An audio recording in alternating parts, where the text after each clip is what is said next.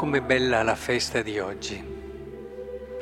Una festa che davvero ci aiuta a capire Dio, ci aiuta a conoscere Dio e ci aiuta a conoscerlo in quegli aspetti, uno dei più belli del nostro Dio, che lo caratterizza, che lo rende così padre e così madre. Vedete, eh, lunedì prossimo, eh, nella meditazione che faremo, recupereremo nella scuola di preghiera un famoso Angelus di, di Papa Francesco, che potremmo intitolare così, La gioia di Dio è perdonare. Ma oggi credo che possiamo aggiungere un aspetto possiamo dirci la gioia di Dio è custodire. Voi non immaginate che gioia dia al nostro Padre che è nel cielo, Madre che è nel cielo, custodirci. È la sua gioia più vera, la sua gioia più grande.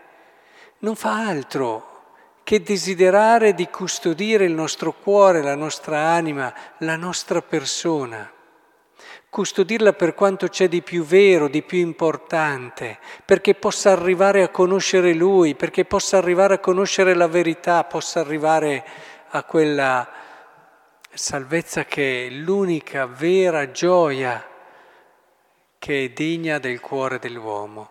Le altre gioie eh, non sono all'altezza di questo cuore che ci ha fatto a misura sua a volte fa un po' tribolare il nostro cuore perché non si sazia mai.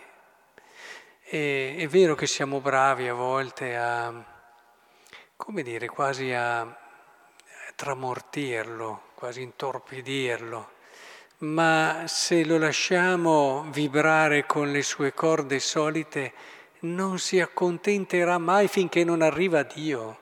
Ed è giusto così, ed è giusto così quella sana inquietudine che è salute, che è essere nella strada giusta, che è ascoltare veramente il proprio cuore, quella sana inquietudine che ci porta ad andare sempre oltre e Dio, per Lui, siamo la cosa più preziosa che ci sia. Poi ripeto spesso, visto che l'abbiamo ricordata anche ieri, Santa Teresina che diceva non riesco a immaginare che Dio possa amare qualcuno più di me.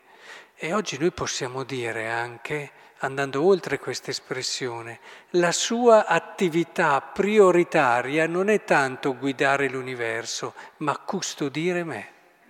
Lo possiamo dire e ne siamo assolutamente certi.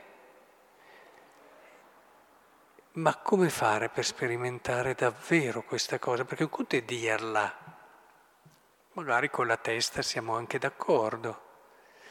Come fare perché davvero questa esperienza diventi reale, concreta, profonda, sentita, ma soprattutto interiore? E il Vangelo è una chiave. Io mi chiedevo come mai c'è questo Vangelo nella festa degli angeli custodi solo perché dice non disprezzate questi piccoli perché io vi dico i loro angeli nei cieli vedono sempre la faccia del Padre mio che è nei cieli, un po' poco, eh? mettere un Vangelo solo perché c'è la parola angeli. Mm. Un Vangelo così è qui perché il modo per vivere e sperimentare nella propria vita questo essere così preziosi per Lui, questo essere la sua attività prioritaria, lo si sperimenta solo se, si, se ci si fa piccoli sono i piccoli che gustano il Dio custode. Sono i piccoli che non hanno timore, che non temono neanche di cadere. Eh? Sempre citando Teresina, quando si è piccoli, se si cade, si è talmente in basso che non ci si fa neanche male. E quando si è alti che ci si fa proprio male. Ora, se uno è piccolo, non deve temere nulla perché si sente guidato e accompagnato da colui che può mantenere la sua promessa d'amore e come, e la manterrà sempre. Anche nei momenti difficili noi siamo certi che non viene meno neanche in quei momenti lì alla sua promessa. E più sei piccolo, più lo capisci.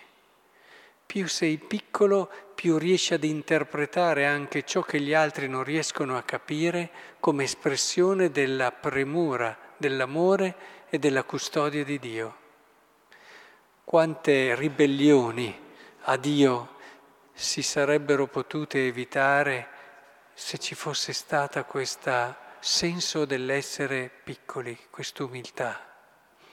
E allora chiediamola al Signore questa grazia, che davvero ci faccia sentire quella che è una delle esperienze più belle della vita, non perdetevela.